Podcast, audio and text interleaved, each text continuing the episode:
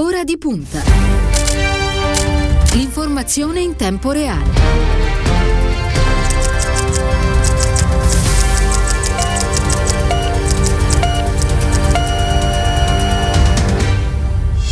Giovedì 20 maggio, sono trascorsi 8 minuti dopo le ore 14, buon pomeriggio e bentrovati all'ascolto da parte di Cristiano Bucchi, un saluto a Ilenia Daniello che quest'oggi si occuperà della parte tecnica, Andrea Draghetti per quanto riguarda lo streaming, benvenuto nei nostri studi Roberto Gualtieri, buon pomeriggio. Grazie, buon pomeriggio. Allora, lo ricordo, parlamentare del Partito Democratico, ex ministro del, dell'economia, attualmente candidato PD alle primarie del centro-sinistra per il comune di Roma, primarie che si daranno, lo ricordiamo, il prossimo eh, 20 di giugno. Allora, prima di tutto io ricordo il numero che i nostri ascoltatori hanno a disposizione per rivolgerle, Gualtieri, le, le domande su questa importantissima partita, 342 14 26 902. Io vorrei questo pomeriggio, con il suo aiuto anche, eh, tentare di, di, raccontarla, di raccontarla al, al meglio. Allora, partire proprio da qui, cioè spiegando ai nostri ascoltatori e alle nostre ascoltatrici chi è Roberto Gualtieri e soprattutto perché ha deciso di candidarsi alle primarie per il sindaco di, di Roma. Grazie, è un piacere essere qui. E... Ah, io sono un romano innanzitutto, nato e cresciuto in questa città che amo profondamente. Eh, ho iniziato a fare politica anche qui all'università. Eh, la prima tessera me la fece Nicola Zingaretti. Eh, e poi ho avuto un'esperienza eh, professionale. Con... Si avvicini il più possibile al microfono, se no lo sentono ecco, male gli ascoltatori. Un'esperienza okay, professionale di, di studioso, eh, di professore all'Università La Sapienza ma ho sempre fatto politica eh, e questo mi ha portato poi all'avventura eh, delle elezioni europee che mi ha consentito di fare un'esperienza straordinaria, bellissima al Parlamento europeo eh, per due legislature, poi ho iniziato la terza ma sono stato chiamato a fare il ministro dell'economia. E poi questi due anni quasi di ministro dell'economia sono stati davvero un'esperienza unica, difficilissima. Io credevo che fosse molto difficile il compito originario che mi era stato assegnato di trovare i famosi 23 miliardi dell'IVA e di saldare il conto del papete, poi è arrivato il Covid e abbiamo dovuto fronteggiare la crisi più drammatica che il Paese avesse forse mai conosciuto e credo siamo riusciti a farlo bene. E finita questa esperienza, in molti mi hanno sollecitato un impegno, io ci ho pensato molto perché fare il sindaco di Roma è un lavoro molto impegnativo, molto gravoso, molto serio. Ci ho riflettuto, ho letto, ho studiato, poi ho deciso che era una sfida che valeva la pena di affrontare, perché Roma è una città che è stata abbandonata in questi anni, è una città straordinaria, la città più bella del mondo ed è una città che ha, secondo me, non solo dei tanti problemi da affrontare e da superare, ma delle potenzialità uniche e straordinarie, non solo per ritornare a, a una fase, una stagione, perché poi eh, i romani ancora ricordano che Roma non è stata sempre così. C'è stata la Roma dei, del centro-sinistra, di Rutelli, di Veltroni, che era un passo avanti al paese. Ma poi io penso che oggi Roma può interpretare anche alcune delle linee di trasformazione eh, che noi stiamo cercando di imprimere anche al Paese, all'Europa, nel segno della sostenibilità ambientale, nel segno dell'innovazione, della conoscenza, della cultura, nel segno dell'eguaglianza e dell'equità e della coesione ha delle carte, ha delle potenzialità a Roma, oltre che delle enormi e lacerazioni profonde. Gualtieri, quindi è una sfida bella. È, è importante, allora poi di potenzialità ne parleremo nel corso di questo nostro filo diretto quest'oggi. Eh, io eh, intreccerò le, le domande che ho, ho, previsto per questo filo diretto con quelle che poi sono le domande e le sollecitazioni anche da parte dei nostri ascoltatori. Anzi, ne approfitto per ricordare il numero 342 14 26 902. Le scrive Giovanni Cossu, è un messaggio, è un in bocca al lupo. Eh, caro Roberto, Roma vuole voltare pagina pagina. Abbiamo bisogno di un sindaco audace, competente e lungimirante. Tutte qualità che hai. Sono pensionato e residente in Umbria e non potrò votarti, ma seguirò la campagna elettorale. Ti invio un caloroso in bocca al lupo. Che cosa vuole rispondere a Giovanni Cossu, Gualtieri? Ma intanto ringraziarlo per l'in bocca al lupo e per aver sottolineato questo aspetto che serve concretezza ma anche audacia. Eh, bisogna avere coraggio di proporre una trasformazione ambiziosa e bisogna anche farlo avendo una visione, avendo studiato, avendo dei programmi concreti e realizzabili, ma soprattutto eh, valorizzando eh, la partecipazione, sia dal punto di vista di questa intelligenza sociale diffusa che in questi anni si è molto eh, sviluppata a Roma. Eh, anche nei primi incontri che ho fatto ho avuto l'occasione di verificare come spesso comitati e associazioni di cittadini eh, non semplicemente si mobilitano su un problema, ma elaborano soluzioni, risposte, mobilitano competenze, saperi, quindi c'è un tesoro diffuso di idee, di progetti. E poi io penso che le trasformazioni si realizzano se sono condivise, se le riforme non si fanno dall'alto solo, ma c'è una eh, assunzione di responsabilità e partecipazione. Quindi noi in questo percorso che ci porterà alle elezioni, innanzitutto con le primarie, vogliamo anche sollecitare una partecipazione larga, costruire una coalizione larga che sia politica, sociale e anche civica, chiedendo a tutti i cittadini, tutti i corpi intermedi, le associazioni, ma anche i singoli eh, che sentono di avere delle idee e di voler partecipare a un processo di rilancio e rigenerazione della città, di mobilitarsi, di essere parte di questa sfida, di questa avventura. Allora, le, le sue prime uscite sono state a Centocelle, Piana del Sole e Massimina, parliamo della, della periferia di Roma. Eh, mi dice come sono andati questi incontri con, con, i cittadini, che situazione ha trovato, che cosa, che cosa le chiede la gente oggi?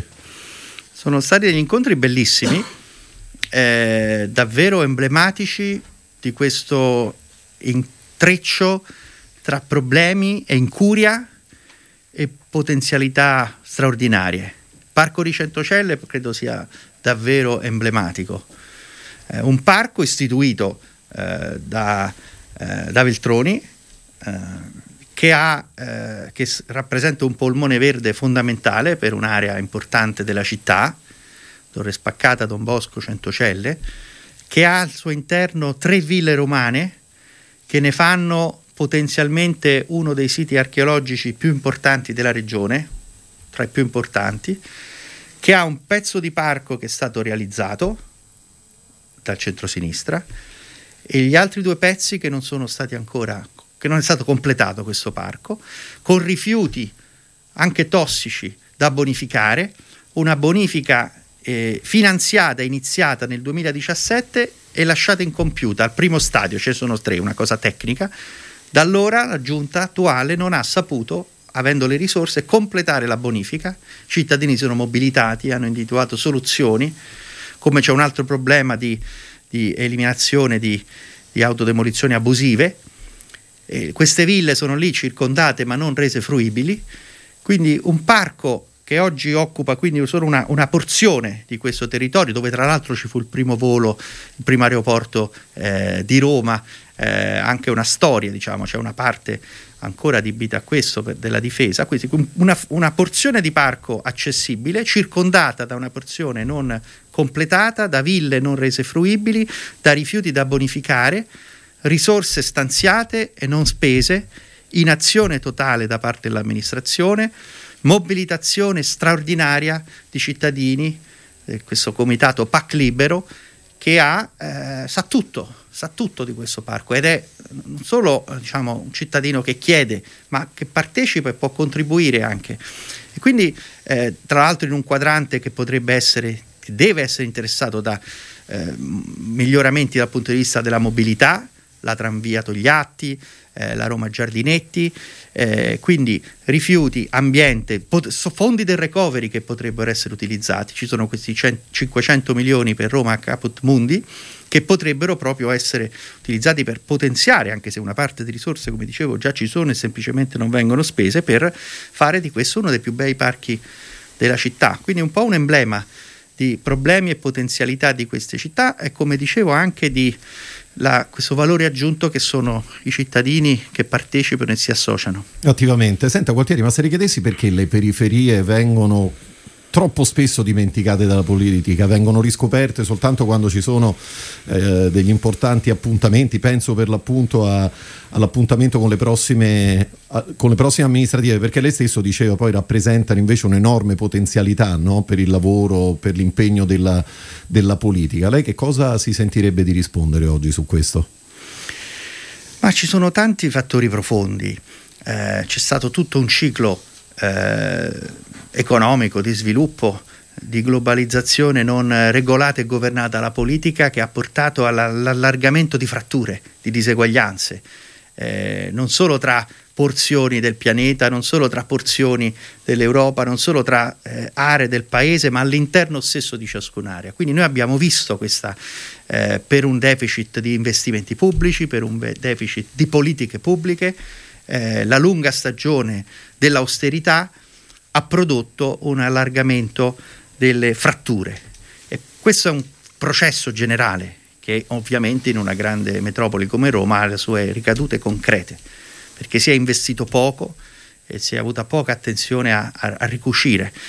E poi c'è stato anche eh, l'assenza totale di interventi e di politiche pubbliche da parte, del, del, in questo caso, eh, dell'amministrazione capitolina. La seconda eh, eh iniziativa che ho svolto in un'altra quartiere, due quartieri, Piana del Sole e Massimina, dove incredibilmente ci sono zone dove non ci sono ancora i marciapiedi e l'illuminazione, le strade, eh, lì ci sono ancora di nuovo le risorse non spese, blocco totale da parte dell'amministrazione capitolina, è arrivata la regione Lazio, grazie alla lungimiranza di Nicola Zingaretti, Massimiliano Valeriani e con una supplenza sta facendo i marciapiedi e le strade che quei cittadini meritano cioè di quello avere. di cui si sarebbe dovuto occupare eh, esatto, la, lo sta comune, facendo, lo la, sta regione facendo Lazio, la regione completando le opere si chiamano piani di zona sì. mentre ci sono risorse di consorsi eh, di eh, cittadini di, di, di, edifici, di case che hanno i soldi nel conto corrente ma non, non possono spenderli per fare le opere per una diciamo, interpretazione molto discutibile da parte della, del, della giunta. Quindi ci sono stati fenomeni profondi ma anche scelte eh, noi abbiamo sentito parlare tanto di periferie da parte dell'attuale amministrazione, ma i fatti non sono arrivati, ma i cittadini ci sono, per fortuna il Partito Democratico c'è. E io penso che non si tratta tanto di evocare un po' queste, ma di, di, di dire eh, il tema delle periferie, ma di eh, dire con chiarezza che Roma è una città dove non possono esistere cittadini di serie A e di serie B, quartieri di serie A e quartieri di serie B, quartieri che, che sono quartieri perché hanno anche i servizi e l'accessibilità e quartieri dove magari ci sono solo palazzi, opere non compiute e mancano i servizi. Quindi si tratta di fare una doppia operazione, una, anzi una tripla, innanzitutto di, di, consentire a tutti i cittadini di spostarsi e di quindi rafforzare il servizio pubblico, poi magari eh, ci torneremo. Poi a questo esatto, dedichiamo... Poi anche di avvicinare i servizi ai cittadini eh, un quartiere deve avere, non può avere solo le case e il centro commerciale, deve avere anche i servizi, deve avere l'asilo nido, il centro anziani, le scuole, eh, associazioni culturali, eh, magari spazi di co-working messi a disposizione, eh, una vita associativa e quindi eh, avvicinare anche i servizi ai cittadini oltre che aiutare lo spostamento dei cittadini. E poi è un tema più generale di cui penso un sindaco si deve occupare, eh, far calare a terra anche le opportunità di crescita e di sviluppo di lavoro. C'era un tempo in cui i sindaci si occupavano anche di questo, si occupavano di lavoro, si occupavano di vertenze. Ecco, io vorrei anche tornare a questo, anche perché noi abbiamo oggi, eh, io penso avremo una ripresa, eh, mi faccia parlare come ex ministro dell'economia, sì. sono fiducioso su una robusta ripresa dell'economia eh, anche grazie alle politiche giuste che abbiamo adottato e che il governo oggi sta adottando. Proprio oggi stiamo, alla, stiamo parlando pochi minuti dopo l'approvazione del decreto Sostegni 2, che è molto positivo. Eh, ma c'è un punto, questa ripresa può essere una ripresa, un rimbalzo o può essere una ripresa che crea lavoro, può essere una ripresa che diciamo, fa ripartire il modello di sviluppo com'era o una ripresa che può farci fare un salto in avanti sul piano dell'innovazione, della competitività, della sostenibilità e anche della coesione sociale. Ecco, eh, quale tipo di ripresa avremo? Una ripresa con il lavoro e una ripresa con un diciamo, anche miglioramento qualitativo eh, del tipo di, eh, di modello di sviluppo e di società. Questo dipenderà, ovviamente dipende molto dalle scelte di politica nazionale ed europea che vanno nella giusta direzione, ma anche dalla capacità dei sistemi territoriali di contribuire attivamente a mettere a terra queste potenzialità e aiutare diciamo, i sistemi territoriali a prendere la strada di una ripresa con l'occupazione e con la coesione sociale, eh, con i beni comuni, con le politiche pubbliche e con la difesa attenta dei diritti di tutti, innanzitutto dei più deboli. Credo che quando si parla astrattamente di periferie si deve parlare anche di questo. E quindi queste tre dimensioni eh, sono quelle che rendono poi concreto e non un rituale omaggio questo riferimento al termine di periferie, che poi Roma, ma non voglio davvero essere lungo, è anche più complicata perché abbiamo diversi tipi, abbiamo una città consolidata, abbiamo le periferie storiche, abbiamo tutta questa ampia Tante zona, una, la diciamo. cosiddetta corona sì. intorno al raccordo, dove si sono sviluppati tanti insediamenti che hanno un rapporto anche di integrazione con la provincia, una delle cose che non ha mai fatto questa amministrazione è di assolvere anche il proprio ruolo sindaco di anche sindaco della città metropolitana, perché Roma è integrata dentro una città metropolitana e quindi le politiche dei trasporti, le politiche pubbliche devono anche diciamo, assumere questa dimensione. Quindi c'è, c'è, un pezzo enorme di città che, che, che reclama cittadinanza piena. Questa è una responsabilità per un'amministrazione, ma è anche un dovere, un compito per un partito e una coalizione politica e civica di sollecitare la partecipazione e il protagonismo attivo dei cittadini. Eh sì, è così. Senta Gualtieri, allora comunque l'impressione girando per le strade di Roma la sensazione che, che, si abbia bisogno veramente di tutto, no? Cioè le, le, strade, il verde, c'è il problema dei rifiuti, dei trasporti, il, il problema del, del, decoro, servono interventi di eh, manutenzione ordinaria. Le leggo a questo proposito, ad esempio, una, una domanda che è arrivata al 342 14 26 902.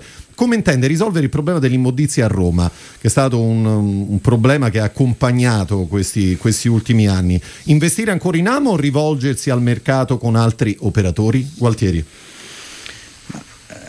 Questo è uno dei fallimenti più drammatici eh, dell'attuale amministrazione che ci ha, aveva promesso ai romani di portare eh, al 70% eh, la raccolta differenziata e invece è rimasta stabile, passata credo dal 43 al 45 se non ricordo male, insomma, mentre con la, con la, durante per esempio l'amministrazione Marino, pure durata poco, aumentò significativamente. Quindi c'è stata una promessa mancata, eh, non c'è stata una politica eh, complessiva sul tema dei rifiuti, i romani pagano una tarie altissima eh, perché noi paghiamo eh, il fatto che non sapendo, non facendo la differenziata e non sapendo gestire e trattare i rifiuti, i rifiuti vengono portati in altre regioni, prima addirittura all'estero, a costo carissimo, e poi non sono raccolti bene, questo produce il fatto de- de- dell'assenza di decoro, ma anche questo problema degli animali che arrivano perché i, rifiuti sono per strada, addirittura si sta facendo, tornando indietro, ai cassonetti, che cassonetti non esistono in quasi tutte le città ormai, eh, si fa la raccolta eh, porta a porta, eh, che, che, che, Roma non è in grado di garantire, eh, e per di più i cassonetti spesso sono rotti e non sono in buone condizioni. Quindi c'è una situazione drammatica, le scelte che sono state, sono cambiati non so quanti assessori, amministratori di Ama, cioè, ho perso il conto anche eh, una lista, chiaramente un'amministrazione che cambia costantemente i propri assessori, i propri dirigenti con un ritmo vertiginoso, eh, non è in grado di assicurare un minimo grado di strategia e programmazione perché ognuno si porta la propria visione, quindi si procede a tentoni in una direzione, poi in quella opposta, si torna indietro, si ricomincia da capo. Quindi, eh, già, mentre queste sono cose che richiedono costanza, serietà, un progetto e eh, capacità attuativa costante. Quindi c'è un lavoro enorme da fare da questo punto di vista. Partiamo da, dal fondo, ma si può fare molto perché ci sono state altre stagioni in cui già in poco tempo si è riuscito a dare un, un cambiamento significativo. Noi quindi su questo elaboreremo, siamo già al lavoro in un, quello che sarà anche un programma partecipato e condiviso che coinvolga le energie e le intelligenze migliori di questa città per proporre una strategia che sia anche collegata a questo modello di economia circolare, per il quale peraltro il recovery propone molte risorse.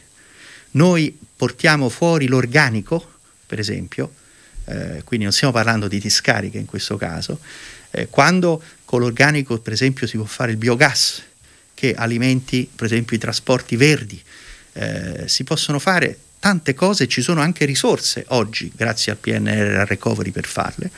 Occorre visione e progettazione e coinvolgimento delle energie migliori eh, dei, dei cittadini. Da questo punto di vista ovviamente occorre anche affrontare il problema delle aziende, c'è un lavoro di rilancio da fare e eh, anche c'è la serietà di una riflessione, di un'elaborazione che ci porterà per tempo ad avere un programma molto dettagliato su tutti questi temi che credo eh, darà un senso concreto ai cittadini di una direzione di marcia e di rilancio della nostra città anche su questo, su questo punto. Importante. Eh, onorevole Gualtieri, allora, da, dalla spazzatura alla questione trasporti, eh, scrive un altro ascoltatore che è Giovanni Mantovani. La mobilità è uno dei grandi problemi di Roma, un tasso di automobili tra i più alti di Europa in un trasporto pubblico tra i più scadenti in Europa che contribuisce, eh, contribuisce all'uso eccessivo dell'auto. Come pensa di tagliare questo circolo vizioso?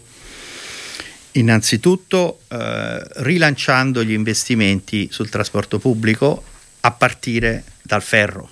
Eh, noi dobbiamo realizzare una grande cura del ferro eh, che è stata fermata in questi anni perché non si, sono, non si è fatta progettazione.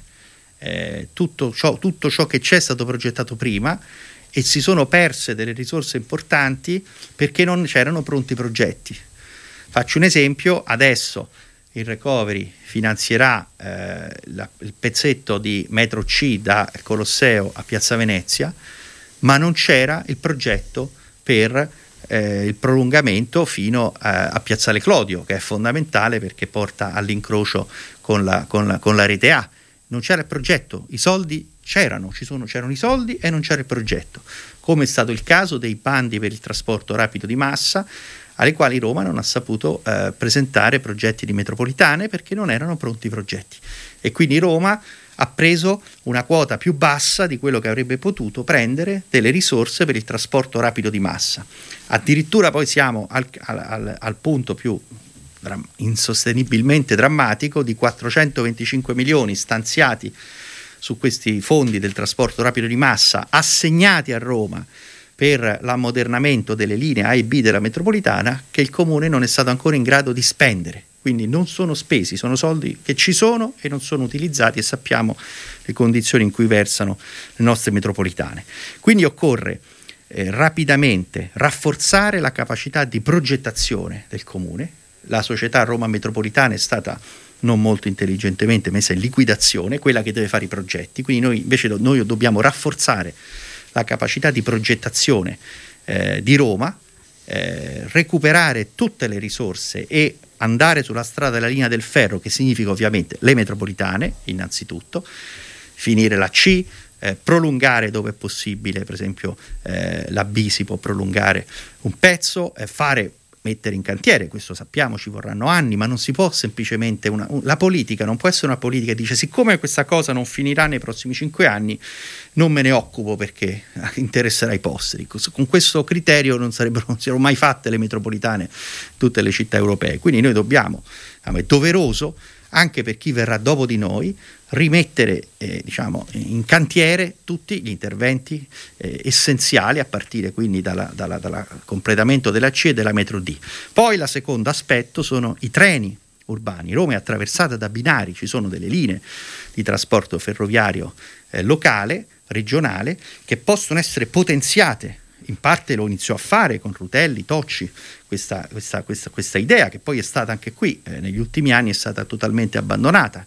Quindi devono diventare, come in Germania è lo Straßbahn, cioè è una metropolitana di superficie che utilizza i binari ferroviari e ha treni con maggiore frequenza e un maggior numero di fermate e quindi, e, e adesso non entro nel tecnico, ma elaboreremo su questo una proposta molto dettagliata che dirà ogni anno cosa si può fare e abbiamo già un obiettivo importante che è il 2025, dove il giubileo vogliamo arrivare con un rafforzamento. Io quello arrivo con l'ultima domanda, eh, Gualtieri. Sì. Poi c'è la terza, mi scuso ma le cose sono complesse, sono quindi vorrei certo. rispondere nel merito alla domanda. Poi c'è la, la terza aspetto, sono le tranvie, che sono importantissime. Qui, anche qui, ritardi enormi, alcune sono già finanziate e vanno realizzate, la famosa tranvia Togliatti, quella Giardinetti, ci sono tardivamente sono stati messi a bando i progetti di fattibilità di altre sette linee, cioè, eh, la priorità è realizzare rapidamente quella eh, che da Termini porti, porti eh, ad Aurelio, almeno la prima parte, quindi le tranvie sul modello Strasburgo, quindi tranvie veloci come fu l'otto diciamo così, a Roma, sono una, un, un, complemento molto importante, essenziale della cura del ferro. Si può anche e si deve rafforzare anche l'utilizzo di spazi di corsie preferenziali per gli autobus e gli autobus access, ma a questo va accompagnata una seconda dimensione della mobilità che è estremamente importante, che è la mobilità flessibile, quella che nell'ultimo miglio con la tecnologia con una pluralità di offerte, con una integrazione quindi di tutte le offerte di trasporto, possa aiutare i cittadini ad avere soluzioni diverse per, per, per appoggiandosi all'infrastruttura a ferro per la, la tratta più lunga, poi compiere l'ultimo, l'ultimo, tragitto, l'ultimo pezzo, con una flessibilità di strumenti che con una singola app, con un'integrazione di tutta l'offerta di, di mezzi di trasporto, possa massimizzare le potenzialità e quindi aiutare anche a ricucire l'accessibilità di una città che ha delle caratteristiche abbastanza uniche, perché Roma, come sapete, ha una superficie vastissima, è una delle città più grandi, è da sola la somma delle sei o sette città di, più grandi d'Italia, ma è una delle città più grandi d'Europa e del mondo come superficie ed è relativamente poco popolata rispetto alla, alla, alla, alla ampiezza. Questo ne fa una città bellissima, che è una città tanto verde, tanti parchi, tante zone agricole. Roma è il primo comune agricolo d'Italia, parlerò perché anche su questo abbiamo molte idee, ma naturalmente questa, questa natura, soprattutto vengono chiamati questi coriandoli della corona, questi agglomerati eh, di abitazioni che sono eh, intorno al raccordo, eh, è complicato eh, assicurare la piena eh, coll- i collegamenti costanti in tutti questi pezzi, anche se c'è, diciamo, si può molto potenziare il numero di chilometri percorsi dalle linee di trasporto pubblico, a cominciare da quelle degli autobus si può fare molto, ma appunto un'integrazione tra le cosiddette linee fisse invece e questa mobilità innovativa, intelligente, anche con modelli di, di, di, sharing mobility, di mobilità condivisa, può aiutare insomma, a realizzare un meccanismo di maggiore accessibilità e noi su questo stiamo elaborando una proposta dettagliata che presenteremo insieme al nostro programma. Allora, Quartieri, siamo arrivati alle 14.36 minuti, abbiamo diciamo ancora 5 minuti a disposizione. Io vorrei adesso chiederle qualcosa sul capitolo grandi eventi, grandi opere, no? Perché intanto a un grande evento abbiamo abbiamo rinunciato, ce lo siamo eh, lasciati alle spalle che sono le Olimpiadi. Insomma, la, l'amministrazione Raggi ha deciso che non era il, il caso di agganciare quella partita. Um, però a noi piacerebbe insomma, che Roma tornasse a essere grande protagonista ne, in Europa, nel, nel mondo. Allora, c'è da una parte, per esempio, la questione eh, Giubileo 2025, che è una straordinaria occasione per, per, Roma, anche perché ricordiamo che le ultime opere risalgono proprio all'ultimo Giubileo, quello del, del 2000. Anche qui, come si rimette in moto la, la macchina? Ma intanto eh, è importante dire che il, il, giubileo è un appuntamento eh, di natura spirituale che va ovviamente anche rispettato per la sua eh, caratteristica, la sua natura. Eh, il giubileo non deve essere un modo per fare le opere pubbliche a Roma. Le opere pubbliche a Roma sono importanti e devono aiutare eh, il giubileo ad avere successo, ma il giubileo è molto di più, eh, anche perché un giubileo di uscita dalla pandemia, un giubileo dove le persone possono tornare a abbracciarsi, a incontrarsi fisicamente, acquisisce un significato globale, simbolico particolarmente importante. Quindi grande rispetto e anche aiuto alla valorizzazione di questa dimensione eh, spirituale del giubileo. Poi naturalmente l'amministrazione deve e lo Stato, noi al governo iniziamo anche a predisporre diciamo, un percorso anche di eh, sostegno da parte de, dell'Italia e del, di Roma e della regione al giubileo, deve anche eh, mettercela tutta per eh, mettere la città nelle condizioni di eh, ospitare il giubileo, di essere accogliente. E questo eh, richiede che alcune delle cose di cui vi parlavo, per esempio, alcune delle opere, per esempio, di, che riguardano la mobilità, l'accessibilità, devono essere pronte per il 2025. Non possiamo permetterci di presentarci al 2025 con delle cose incomplete, non finiranno tra due anni. No. Quindi è diciamo anche. Il problema una... è che l'appuntamento è dietro l'angolo. L'appuntamento no? cioè è dietro manca, l'angolo. Quindi molto. per questo noi nel nostro programma de- delimiteremo anche delle, degli obiettivi temporali e individueremo le cose che si possono fare subito, quelle che devono essere pronte per il 2025 e quelle che invece richiederanno tempi più lunghi ma che devono essere messe in cantiere perché altrimenti non ci saranno mai, anche perché ci saranno altri appuntamenti molto importanti, a partire da un altro appuntamento spirituale eh, importantissimo che è il 2033, cioè il bimillenario eh, della... Eh, passione di Cristo. E quindi eh, da questo punto di vista, e poi c'è una discussione se il 2030 eh, l'Italia potrà candidarsi per l'Expo, Roma potrà candidarsi per l'Expo. Io sono attento e sto a questo tema e lo stiamo eh, approfondendo. Gualtieri, le posso? Mi inserisco su questo punto, le leggo un messaggio che scrivono Carlo e Maria Antonietta. Abbiamo votato per lei in Europa, ancora per lei in Italia, al Senato e voteremo per lei a Roma, cioè in spazi sempre più geograficamente contenuti. Si dia un programma credibile, anzi fattibile. Non diciamo i trasporti e nemmeno le metropolitane, ecco, almeno le scale mobili e gli ascensori della metro A, il resto verrà da sé piano piano. Beh, verrà da sé mica tanto perché appunto si, non si è, così si È fermato, si è fermato tutto proprio perché non si è, si è interrotta la programmazione ma eh, l'investimento sul trasporto pubblico è fondamentale, riguarda appunto innanzitutto la eh, rimessa eh, in sicurezza ma anche in un'accessibilità piena di quello che c'è, appunto la, l'incapacità di utilizzare risorse stanziate ha reso le nostre stazioni della metropolitana Qui abbiamo avuto stazioni quello, della metropolitana chiuse per sette mesi a Roma, sono, Roma Centro è una situazione incredibile e drammatica di cui purtroppo appunto abbiamo anche ricostruito e individuato certo. anche le tappe e le responsabilità, ma che può essere fortunatamente, eh, fortunatamente invertita. Noi faremo un programma ampio, molto serio, eh, che eh, anche penso metta al centro eh, la capacità di, eh, per Roma di attrarre risorse che dalla sua progettazione, dal livello della sua progettazione, potranno o non potranno eh, atterrare a Roma. Mi riferisco al recovery, ho parlato di un recovery Roma su cui abbiamo iniziato a lavorare, perché nel recovery plan ci sono delle risorse che sono già assegnate di 500 milioni di Caput Mundi, poi serviranno i progetti per spenderli bene, per spenderli effettivamente, anche perché con recovery se le risorse non si spendono si perdono del tutto, li perde proprio l'Italia, nel senso che l'Europa non le, non le dà più e quindi anche questo ci, ci dà una responsabilità particolare. E poi ci sono delle risorse che saranno per chi presenterà dei progetti adeguati, l'esempio di cui facevo prima per il biogas o per l'economia circolare eh, ci sono 6 milioni di alberi da piantare finanziati da recovery per le città metropolitane. Roma deve essere tra quelle che pianteranno più alberi. Ci sono tanti asili nido da costruire, tante scuole da rendere energicamente efficienti, con laboratori moderni.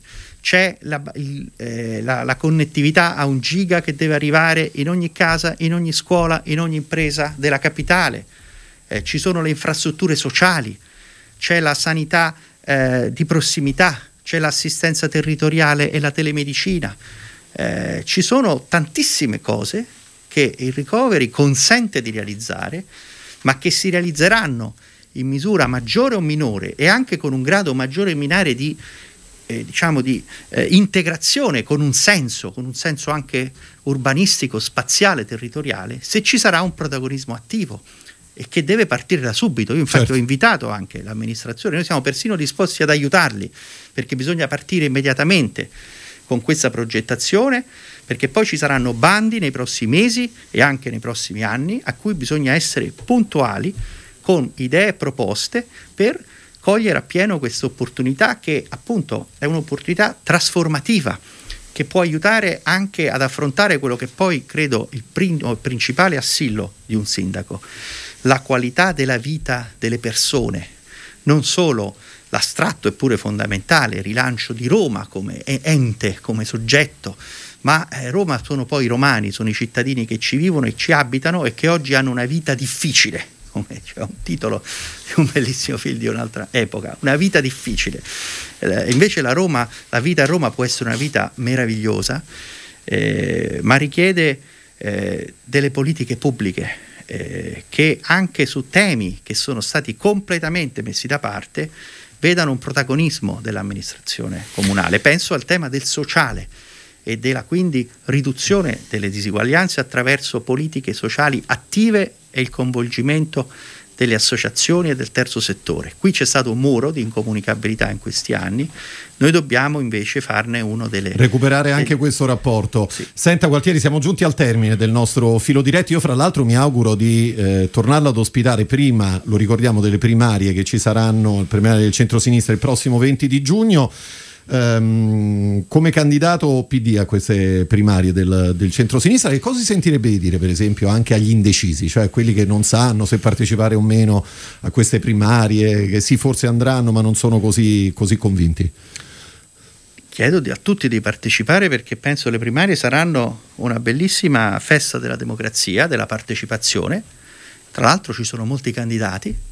Eh, sono contento per esempio che Ignazio Marino abbia invitato al voto per un candidato, eh, dal senso di una, tra l'altro una persona di grande qualità eh, e quindi eh, sono un bellissimo appuntamento eh, delle primarie per selezionare il candidato sindaco o i candidati sindaci, presidenti dei municipi, ma anche delle primarie delle idee, che in qualche modo saranno la prima tappa di una mobilitazione che io penso possa essere davvero una straordinaria mobilitazione civile, popolare, di massa per la sfida del- delle elezioni di ottobre. Quindi io sono convinto che le primarie avranno successo, chiedo a tutti i cittadini, tutti i militanti, gli elettori del Partito Democratico, ma a tutti i cittadini interessati a dare una mano, di, tanto di firmare per la mia candidatura, ma anche per le candidature degli altri candidati e poi di partecipare numerosi a questa prima festa della democrazia, che tra l'altro dopo tanti mesi difficili del Covid, del lockdown, con la sicurezza necessaria e quindi con la possibilità di votare in seggi all'aperto di persona ma anche online, però costituisce anche un bel primo momento di, di partecipazione eh, attiva a quella che sarà poi una- una- un appuntamento fondamentale da cui dipenderà il destino della nostra città e anche il destino del paese per molto tempo, perché una cosa che credo rende importante le elezioni di Roma è che eh, l'Italia sta affrontando una- un bivio dove c'è per la prima volta,